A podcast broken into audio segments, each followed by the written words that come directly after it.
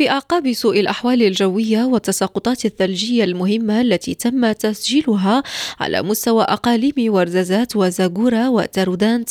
أعطى صاحب الجلالة الملك محمد السادس نصره الله تعليماته السامية لمختلف القطاعات المعنية لتنسيق مجموع الوسائل التي يتعين تعبئتها وتقديم المواكبة والمساعدة الضرورية للساكنة المتضررة. وسيهم هذا الإجراء كافة المناطق التي تأثرت نتيجة سوء الأحوال الجوية وخاصة الدواوير التابعة لقيادات إمغران وإغرم نقدال وتلوات وأمزرغان وويسلسات وأنزال ونقوب وتزارين وتنسيفت وترناتا وتطبيقا لهذه التعليمات الملكية السامية ستقدم القوات المسلحة الملكية الدعم اللوجستي من خلال معداتها الجوية من أجل تسريع عمليات الإمداد بالمساعدات ونقل العناصر البشرية لخدمة الساكنة المتضررة